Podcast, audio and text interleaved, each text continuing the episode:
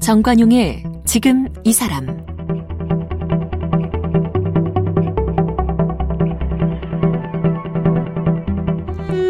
여러분 안녕하십니까 정관용입니다. 이번 한 주 신년 기획 공부합시다로 보내드리고 있는데요. 뭐 새해에는 자격증 따야지, 토익, 토플 시험 잘 봐야지, 뭐 수능 준비 제대로 해야지, 예, 공부 결심한 분들 많으실 텐데 지금 해가 바뀌고 한 달이 다 돼가는 시점에 여러분 어, 목표한 만큼 꾸준히 공부하고 계신지 모르겠네요. 공부라는 게 집중과 인내를 꾸준하게 필요로 하고 또 단기간에 성과를 낼 수 있는 게 아니라서 중간에 포기하는 그런 경우가 참 많은데요. 자, 그래서 지난 이틀 동안은 우리가 몰입에 대해서 이야기를 나눠봤고요. 오늘은 노력형 공부의 달인을 모셨습니다. 온라인 동영상 채널을 통해서 벌써 3년째 공부법을 전수하고 있는 변호사인데요. 공부에 대해서는 좀 아는 변호사로 통하는 이지훈 변호사. 뭐, 본인도 지극히 평범한 학생이었는데 수많은 시행착오 끝에 공부하는 스킬이 생겼답니다. 공부, 이래도 안 되면 포기하세요. 이런 제목의 책까지 펴냈는데요. 이지훈 변호사를 함께 만나봅니다. 어서 오십시오. 네, 안녕하십니까. 동영상 사이트에 공부법 올리기 시작한 게 벌써 3년이에요? 네, 2018년부터 올리기 시작했으니까 3년째네요. 어, 변호사로는 지금 그 사법고시는 언제 합격한 거예요? 제가 2004년도에 이제 합격을 했고요. 어. 이제 저는 군 법무관 임용 시험에 합격을 한 것이고 2005년에 이제 중위로 임관을 했습니다. 예. 여성도 군 법무관 시험에 붙어요? 그럼요. 아, 그렇군요. 예. 제가 너무 좀 성편향적인 질문을 한것 같습니다. 예. 근데 사법고시를 붙으시지 왜 군 법무관을 하셨어요? 제가 처음에는 이제 사법 시험을 준비했는데요. 예. 저때 이제 군 법무관 임용 시험 폐지를 앞두고 두 시험이 합쳐집니다. 그래서 사법 시험을 두 가지를 동시에 응시하게 되는 것이었거든요. 사법 시험과 군 법무관 시험이 합쳐졌어요? 네, 이름만 두 개고 어. 동일한 시험이 이제 치러지는 좀 이상한 경우였는데 똑같은 문제지로? 네. 그래서요. 똑같은 장소에서 그래서 이제 제가 1차에 사법 시험이 두 개가 이제 커트라인이 다릅니다. 어. 그래서 1차에는 떨어지고 그러니까 사법 시험 1차에 안 되고 군 법무관 1차 커트라인에 딱 걸려서 군 법무관으로 이제 군 법무관 커트라인이 사법시험 커트라인보다 조금 낮아요? 0.6점이 낮았습니다. 0.6점? 네. 근데 이 변호사가 거의 0.6점 틈에 박힌 거예요? 그렇죠. 이야, 네. 어떻게 그렇게 아 저는 음. 운명이라고 생각합니다. 아. 근데 그렇게 네. 사법시험과 군 법무관 시험이 합쳐진 게 그때가 아주 예외적인 거죠? 저 때랑 저 다음 해까지 2년, 예, 2년 동안 이제 합쳐지고 폐지가 됐거든요. 어. 그럼 군법무관 시험 합격하면 그 다음에 네. 사법연수원 이건 똑같아요? 네. 그러니까 먼저 먼저 저는 중위로 임관을 하고 국방부에서 사법연수원으로 이제 위탁 교육을 가는 식으로 예. 가게 되고 연수원 2년 과정을 거쳐서 이제 변호사 자격증을 취득하고 음. 다시 군으로 돌아가는 그런 구조입니다. 그래서 군 법무관 네. 의무 복무 기간이 있죠. 있습니다. 10년입니다. 10년 동안. 네. 어쨌든 그럼 변호사 자격증을 얻게 된 건 지금 한 15, 6년 됐네요. 지금 15년 차. 그렇죠. 네. 어. 거기까지는 알겠는데 네. 3년 전쯤에 내가 공부하는 법을 알려줘야 되겠다. 네. 이 생각을 어떻게 하기 시작했어요? 사실 그때는 이제 제가 유튜브를 이제 막 시작을 하면서 어. 떤 주제를 올릴까 생각을 하다가 가장 무색 무취한 것 그런 주제였거든요. 공부법이라는 게. 네. 그리고 제가 어, 여러 가지 저는 편입도 했고, 고시 공부도 했고, 음. 여러 가지를 하면서 공부의 어떤 그, 공부도 결국은 스킬이거든요. 그 스킬을 제가 좀 터득한 게 있어서, 예. 아, 이거를 하면 다른 사람들이 도움을 많이 받을 수 있겠다라는 생각으로 시작하게 됐습니다. 편입을 했다는 거는 원래 예. 법학을 전공하지 않았어요? 저는 원래는 숙명여자대학교 경제학과에 입학을 했고요. 어. 거기를 다니면서 여러 가지 전공을 이제 청강을 하다 보니까 법학이라는 학문이 저랑 좀 맞는 맞더라고요. 그러니까 예. 법학이 가장 제가 볼 때는 실용적인 학문이었어요. 그래서 아 법학을 해야 되겠다. 음.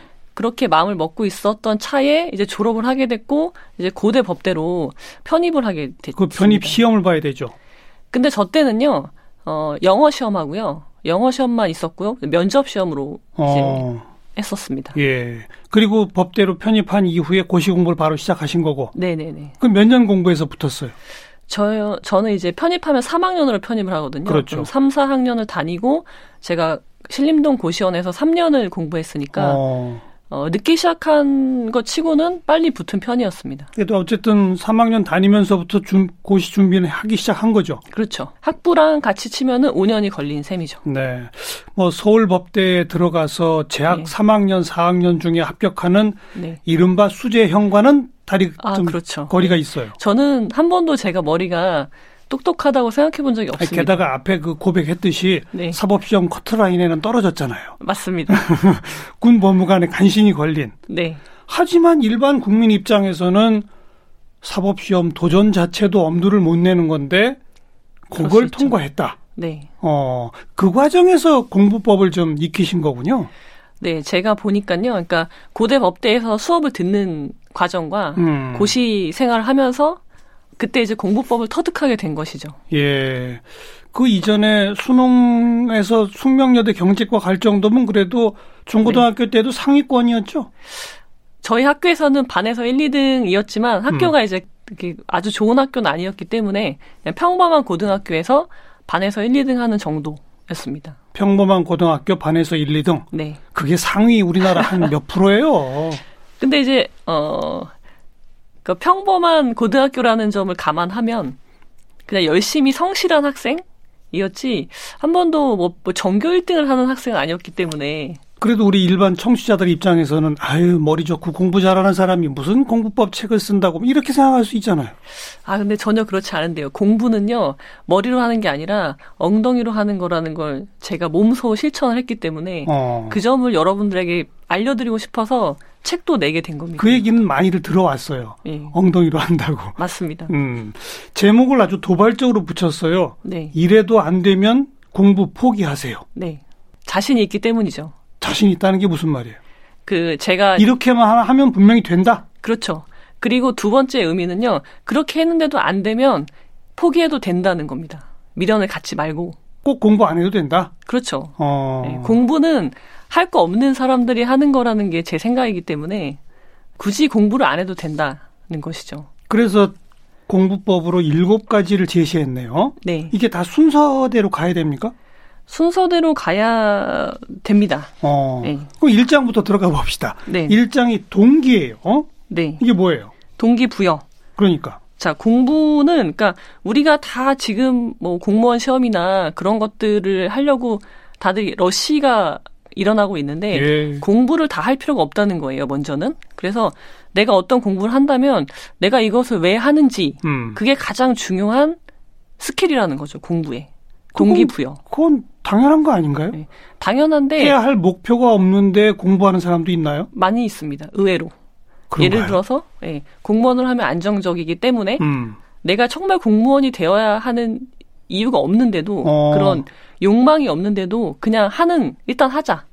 되면 좋고 안 되면 뭐 할 수 없고 뭐 그런 마음으로 뛰어드는 사람도 있거든요. 그래요. 네. 하긴 뭐 남들 다 하는데 나도 한번 해볼까? 그렇죠. 이래서 공무원 시험 준비하는 사람들도 있다고는 하더라고요. 네, 맞습니다. 그럼 공부 그 성과가 안 나오죠?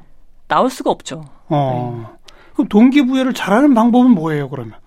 동기부여는요, 동기부여를 잘 하려면요, 자신의 욕망에 충실해야 돼요. 음. 내가 정말 원하는 게 무엇인지를 숨김없이, 그러니까 가장 내재, 내면에 있는 솔직한 동기를 찾아야 되는 거예요. 그러니까 그거를 먼저 찾은 다음에 아 내가 이걸 하려면 어떤 공부를 해야 되는구나 그게 음. 나오 나온 다음에 들어가야지. 네. 그게 안 나온 상태에서 하면은 이제 공부가 안 되는 거죠. 어. 네, 그건 머리가 나빠서 공부를 못 하는 게 아니라 동기부여가 안 돼 있기 때문에 못 하게 되는 거죠. 이지훈 변호사는 고시 공부할 때 어떤 욕망을 가졌어요?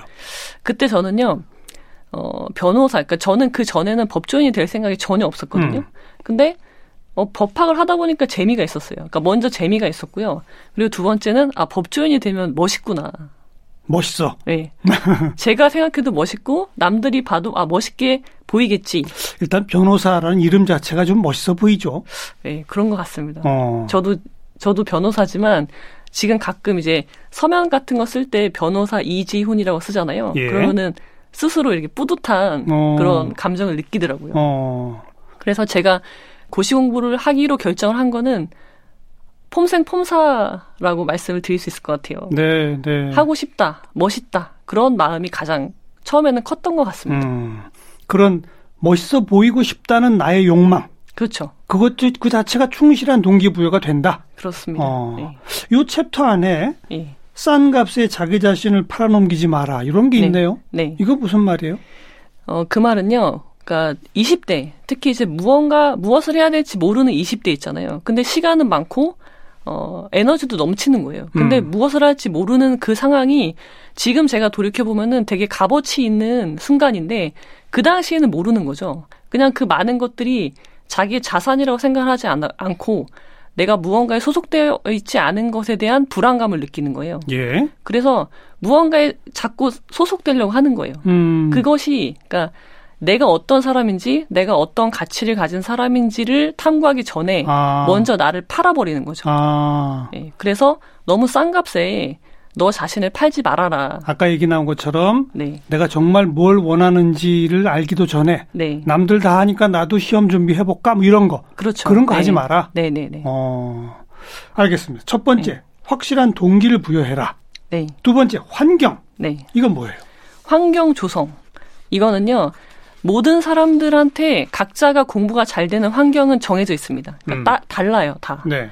예를 들어서 저는 도서관에 가면은 넓은 탁자에서 공부가 더 잘 되거든요. 근데 어떤 사람은 칸막이 있는 거 말고. 네네네.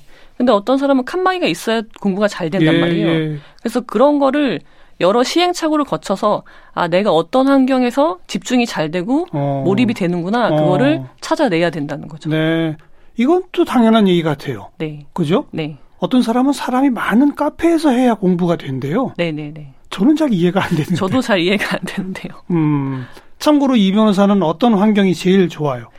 저는 그때 이제 학교, 학교에서 해보기도 하고, 뭐 집에서도 해보기도 하고 했는데, 결국은요, 신림동이라는 장소를 선택을 했어요. 고시촌? 네. 음. 신림동 고시촌. 왜냐면은, 가장 인프라가 잘 구축이 되어 있는 곳이죠. 예, 예. 그래서 시간을 낭비하지 않고 가장 효율적으로 한정된 시간을 쓸 수 있는 공간이었거든요. 음, 음. 그래서 저는 신림동을 택했습니다. 신림동만 가면 다 되는 거예요? 그건 아니고요. 신림동에 가서 이제 세팅을 해야죠. 어떻게? 하숙집도 결정해야 되고, 그러니까 음. 어디서 잘 것인가. 어떤 분은 원룸, 아니면 어떤 사람은 하숙집, 아니면 집에서 출퇴근하는 사람도 있고. 근데 저는 어, 어 처음에는 이제 조그만 하숙집을 얻었어요. 예. 그래서 거기에서 이제 아침밥을 해주는 음. 그런 그런 곳을 정했고, 그 다음에 독서실은 조금 별로 인기 없는 곳. 어. 시설은 약간 낙후돼도 이렇게 사람이 별로 많지 않은 그런 곳을 저는 더 공부가 더 잘 되더라고요. 좀 조용한 곳. 네. 그런데 넓은 책상은 뭐예요? 넓은 책상은 옆에 사람이 있다는 얘기 아니에요? 아 그거는요. 그러니까 탁 트인 공간을 좋아했는데 음.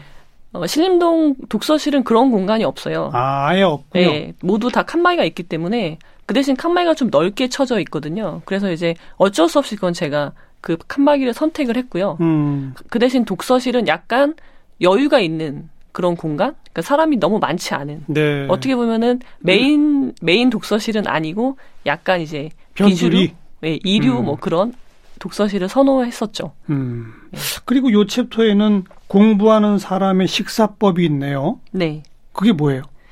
어, 제가 이렇게 얘기를 하는데요. 밥은 먹고 공부하니? 라고 물어봐요. 음. 그러니까 이게 고시 공부나 뭐 공무원 시험이나 장기전이 있어요. 그러니까 장기전하고 단기전은 공부하는 방법이 달라야 되거든요. 이건 공부의 스킬인데 우리가 100m 달리기를 하는 사람하고 마라톤을 준비한 사람은 이 체력 준비나 예. 그런 게 다르잖아요. 마음가짐도. 근데 마치 100m 달리기를 하는 사람처럼 다 쏟아 붓는 거죠. 음. 그래서 밥 먹을 시간도 없이. 그럼 지치죠. 예. 네. 그러면은 금방 이게 방전이 돼 버리거든요. 그러니까 밥은 제때 먹어라 이 말이군요. 그렇죠. 그러니까 음. 밥을 밥 먹는 시간을 즐겨야 되는 거예요. 밥 먹을 때 옆에 책 펴놓고 이렇게 줄거가면서 먹는 사람들은 그러면 안 됩니다. 그건 안 된다. 네. 오래 못 갑니다. 음. 만약에 다음 주가 시험이면 그럴 수 있는데 시험이 아직 한 달, 두달 뒤인데도 예, 예. 그렇게 했다가는 이제 금방 식사를 즐겨라. 네. 또 그때는 충분히 쉬어라 이런 거군요. 네, 그렇습니다. 음. 네. 그다음 공부할 때 연애하지 마라. 네. 이것도 어찌 보면 당연한 얘기 같은데 네. 책에 쓸 만큼 네. 필요합니까? 필요합니다. 어. 이게 환경 조성의 일, 일환 인데요. 연애를 한다는 거는 그러니까 두 가지가 있어요.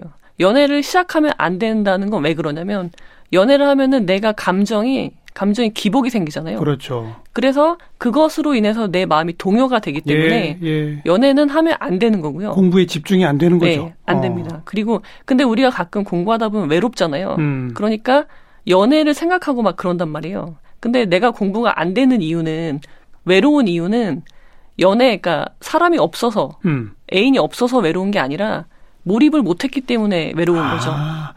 공부에 빠져들지 못하니까 그렇죠. 외로움이 느껴진다. 그렇죠.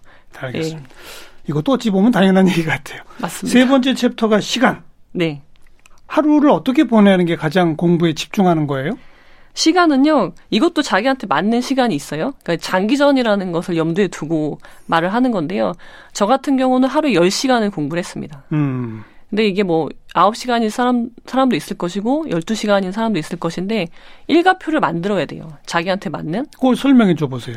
예를 들면 저는 아침에 일찍 못 일어나는 어. 사람이에요. 그럼 저는 7시에 기상을 해서 아침 먹고 천천히 준비를 하거든요. 음. 그래서 아침 공부 시간이 9시부터 시작을 합니다. 음흠. 그러면은 충분히 잠을 잘 수가 있어요. 그렇죠. 그리고 9시에 시작을 해서 그러니까 오전 공부, 점심 공부, 저녁 공부를 나눠야 돼요. 예, 예. 그래서 한 곳에 집중이 되면 안 된다는 거죠. 9시부터 한 12시까지. 네. 3시간. 네. 그다음 점심 그다음에 먹고? 점심은 충분히 먹어요. 어. 그리고 산책도 하고 산책도 하고. 네. 그리고 저는 낮잠을 항상 잤습니다. 낮잠도 자고. 네. 그렇게 되면은 1시 반 정도에 다시 공부를 시작할 수가 있거든요. 어. 그다음에 오후 공부를 하는 거죠. 한 3시간 정도. 예. 그다음에 저녁을 먹고 그다음에 운동을 항상 했어요. 운동. 예. 음. 운동을 하지 않으면 갈 수가 없거든요.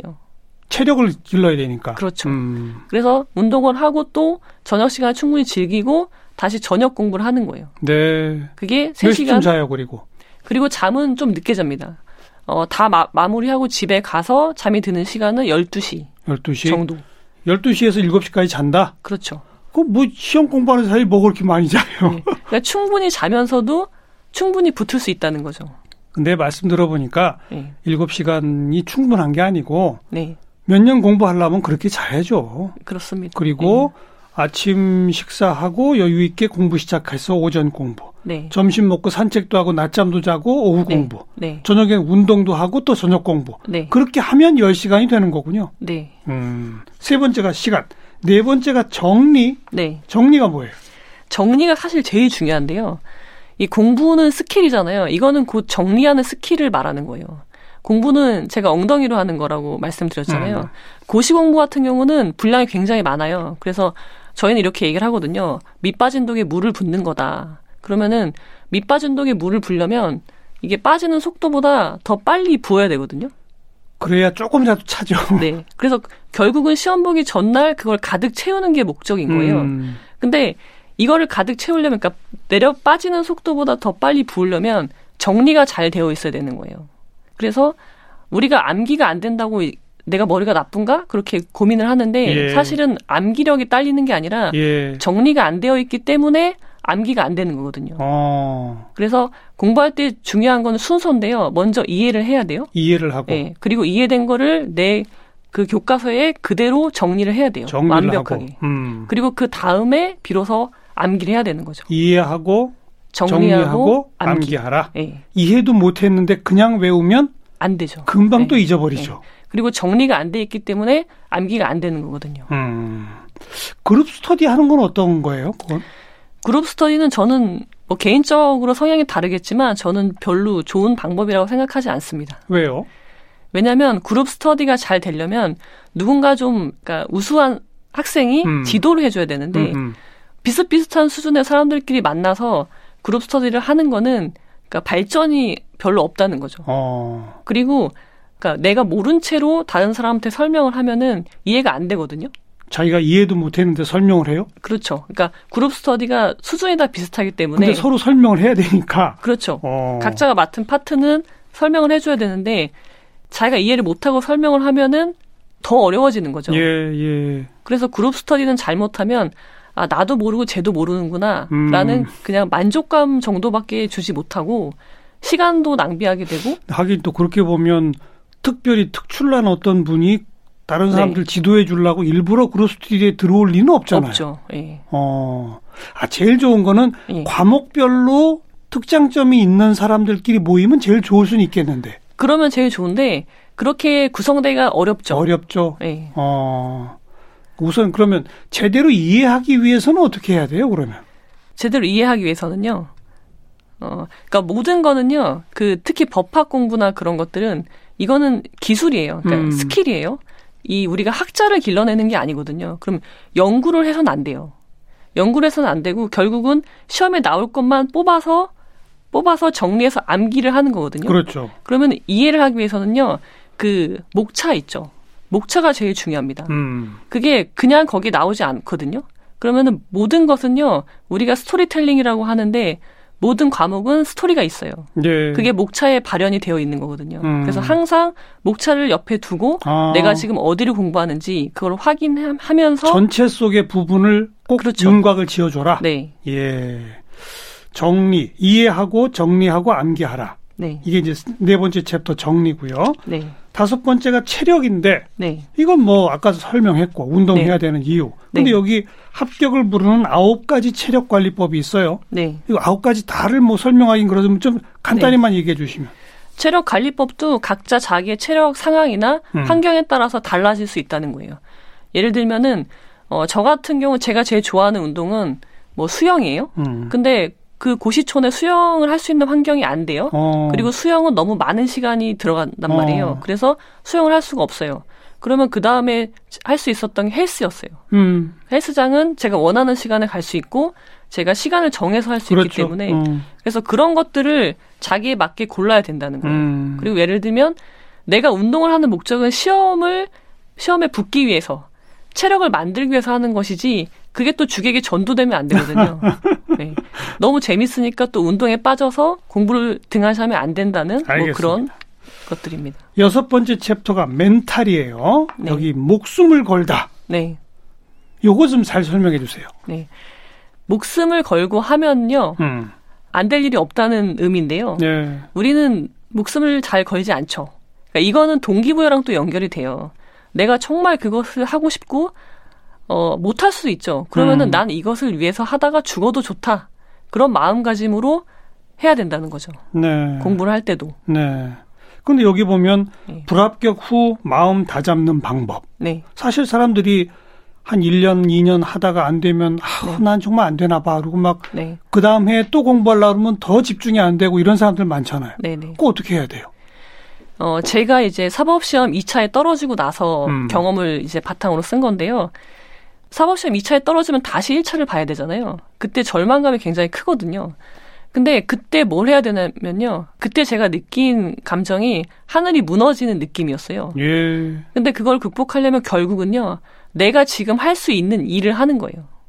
음. 하늘이 무너져도 내가 지금 할 수 있는 일이 뭐냐 따져봤을 때 또? 그렇죠. 다시 다시 이제 신림동에 들어가서 음. 환경을 세팅하고 처음부터 동기부여하고 환경 세팅하고 일가표를 만들고 그거를 하는 거거든요. 단기적으로. 네. 네. 그러면서 네. 자기 스스로 극복이 돼요? 하늘 무너진 그 기분이? 그게 왜 그러냐면요. 어, 제가 일곱 가지 그 공부의 스킬을 말씀드리고 음. 이대로 했는데도 내가 어떤 시험에 떨어지거나 음. 그러면은 포기해도 된다고 말씀을 드렸잖아요. 예, 예. 그거는요. 제가 그때 힘들었을 때 제가 왜 포기를 안 했냐면 다시 사법시험에 도전을 했냐면 제가 무엇을 잘못했는지를 알았거든요. 음. 일곱 가지 요소 중에 아 내가 뭐가 없었구나. 뭘 못했어요 그때? 그때 제가 뭘 못했냐면요. 그 스터디, 그룹 스터디에 아. 제가 많은 시간을 소비했던 것이죠. 어. 근데 저는 그런 스타일의 공부가 저한테 맞지 않았다는 거를 나중에 알은 거예요. 떨어지고 어. 나서 어. 페인을 분석하잖아요. 시행착오가 있어야 되는군요, 또. 그렇습니다. 음. 네. 자기만의 공부법을 찾으려면 어쩔 수 없이 시행착오를 거쳐야 되는 것이죠. 네. 그렇게 해서 하늘이 무너져도 내가 오늘 할 수 있는 거를 다시 또 시작하다 보면 극복이 네. 되더라. 네. 그리고 정말 목숨을 걸고 몰입해라 이거로군요. 네. 네. 이게 여섯 번째 멘탈. 네. 마지막 일곱 번째가 고독이에요. 네. 뭐예요, 이건? 고독은요. 우리가 이제 공부를 하면은 외로워요. 누구나 외로움을 느낀다는 거죠. 그래서 공부가 안 되는 사람도 있고 뭐 애인을 찾으러 나가는 사람도 있지만 그거는 자기의 착각이라는 거죠. 내가 지금 공부를 하는데 외롭다, 외로움을 느낀다는 음. 거는 몰입을 못해서라는 거예요. 하버드 대학의 그 빽빽한 도서관에서 도서관에서 공부하는 학생은요 사막에 있는 수도승과 같이 외로운 거거든요. 혼자인 거거든요. 예, 예. 근데 내가 혼자인 것을 외롭다고 느껴버리는 거는 몰입을 못했기 때문이라는 음, 것이죠. 음. 그러니까 고독은 필수적이라는 거를 그냥 즐겨라. 어... 공부는 어차피 혼자 하는 거니까. 공부는 혼자 하는 것인데 그게 내가 외롭다고 느낀다는 거는 내가 사람이 옆에 없어서 외로운 게 아니라 단순히 몰입을 못했기 때문이다. 어, 근데 그게 그러니까 네. 몰입을 내가 못해서 외롭구나. 네. 아 몰입해야지. 네. 근데 몰입이 안 되니까 또 외롭잖아요. 네. 그거 어떻게 극복하냐고요. 그게 이 일곱 가지 요소가 같이 돌아가는 건데요. 아. 결국은 동기부여로 다시 돌아가게 되어 있어요. 예, 예. 네. 내가 왜 공부하는지부터 다시 또. 네. 그럼 다시 첫 번째가 동기부여. 네. 두 번째가 내가 환경을 제대로 만들었나? 네. 세 번째가 혹시 일과표에 문제가 있나? 일과표 시간을 네. 잘 활용하고 있나? 네. 정리를 제대로 하고 있나? 이해하고 정리하고 있나? 네. 체력을 제, 충분히 뒷받침하고 있나? 네. 나의 나의 멘탈을 점검해 보자. 네. 마지막이 고독. 고독과 친해져야 되는 것이죠, 사실은. 음. 네. 요 공부법은 네. 그 아까 왜 무슨 연구 논문 쓰는 연구가 아니라고 그랬잖아요. 네. 그것도 어찌 보면 그런 연구 또 그냥 인문학적 공부 이런 것들은 공부 자체가 즐겁다고 그러잖아요. 네네네. 이거 이건 그런 공부를 말하는 게 아니죠? 아 그런 건 아닙니다. 그죠? 네. 시험 공부 말하는 거죠? 네네. 어 외국어 공부에도 통용되나요? 외국어 공부도 통용될 수 있습니다. 직접 경험해 보셨어요? 네. 제가 그 국비 유학생으로 선발이 돼서 국비 중국에 유학생 시험도 봤어요? 네네. 여러 가지 하셨네. 네, 교과부에서 하는 국비 유학생 선발이 돼서 중국으로 이제 유학을 갔다 왔거든요. 그러면서 제가 고시 공부하면서 터득했던 이 공부법을 네. 그때도 같이 적용을 했거든요. 어. 그러니까 외국어를 배우는데도 외국에서 공부를 할 때도 적용을 할 수 있는 법칙입니다. 네. 인문학적 공부보다는 뭔가 네. 목표가 있을 때 네네. 네. 외국어 공부, 시험 공부 등등에서는 네. 이 방법을 써서 네. 이래도 안 되면 안 해도 된다. 네. 미련이 없이 포기해야 된다는 겁니다. 모든 사람이 이렇게 하면 돼요? 저는 된다고 생각합니다. 저도 공부, 했기 때문에. 공부 자체에 아예 취미도 없었던 모두가 돼요? 취미가 없다는 것하고 내가 욕망이 있는 건 다른 거라서. 어... 네. 욕망을 갖는 것부터 시작을 해라. 네. 음. 알겠습니다. 공부 이래도 안 되면 포기하세요. 이지훈 변호사 함께 만났습니다. 고맙습니다. 네, 고맙습니다.